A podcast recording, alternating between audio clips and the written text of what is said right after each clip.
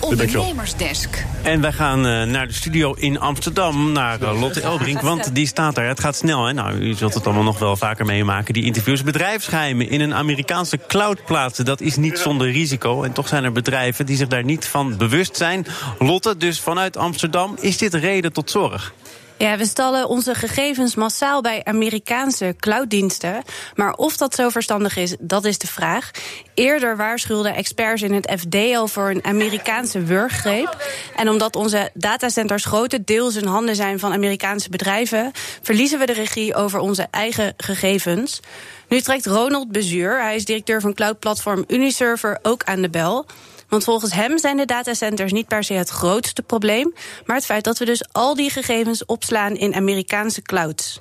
De risico's die ik uh, daarin uh, zie, is dat best wel grote onwetendheid is in, bij de Nederlandse, in het Nederlandse bedrijfsleven over uh, wat het betekent als ja, bedrijven zeg maar, applicaties gebruiken die bij Amerikaanse aanbieders worden, worden geplaatst. en de risico's daarin zeg maar, zijn is natuurlijk de, de Cloud Act, maar ook veelal dat veel bedrijfsgeheimen of da data en informatie ja, buiten de grenzen gaan.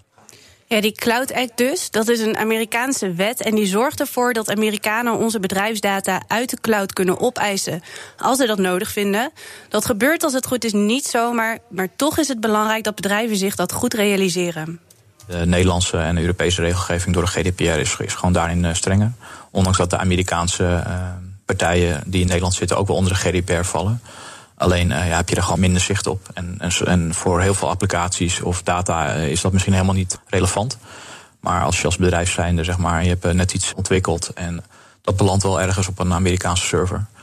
Ja, dan is de vraag: is, wil je dat? En wil je dat niet zeg maar liever lokaal houden onder, onder Nederlandse, Nederlandse regelgeving?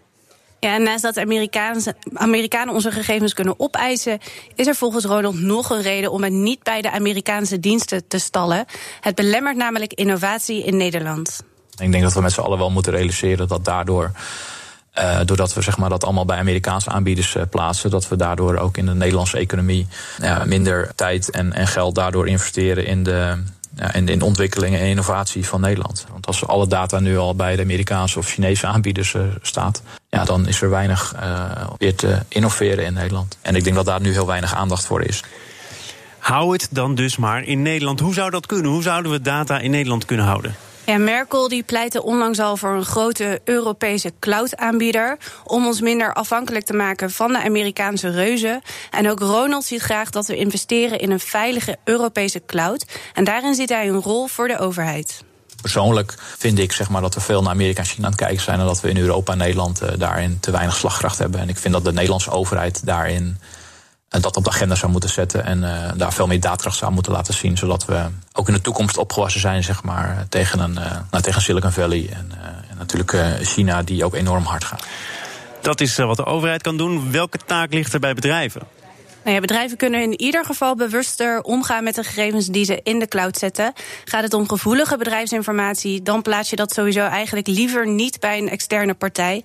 Niet in een Amerikaanse cloud, maar ook niet bij een Nederlandse aanbieder. Als je echt hele grote bedrijfsgeheimen hebt of dat je met R&D bezig bent, dat zou ik niet in een cloudaanbieder zetten. Dat zou ik nog mooi zeg maar lokaal houden of een private cloud, dat natuurlijk ook heel goed kan. En een omgeving, cloud zeg maar, die specifiek voor, voor, voor, voor het bedrijf is.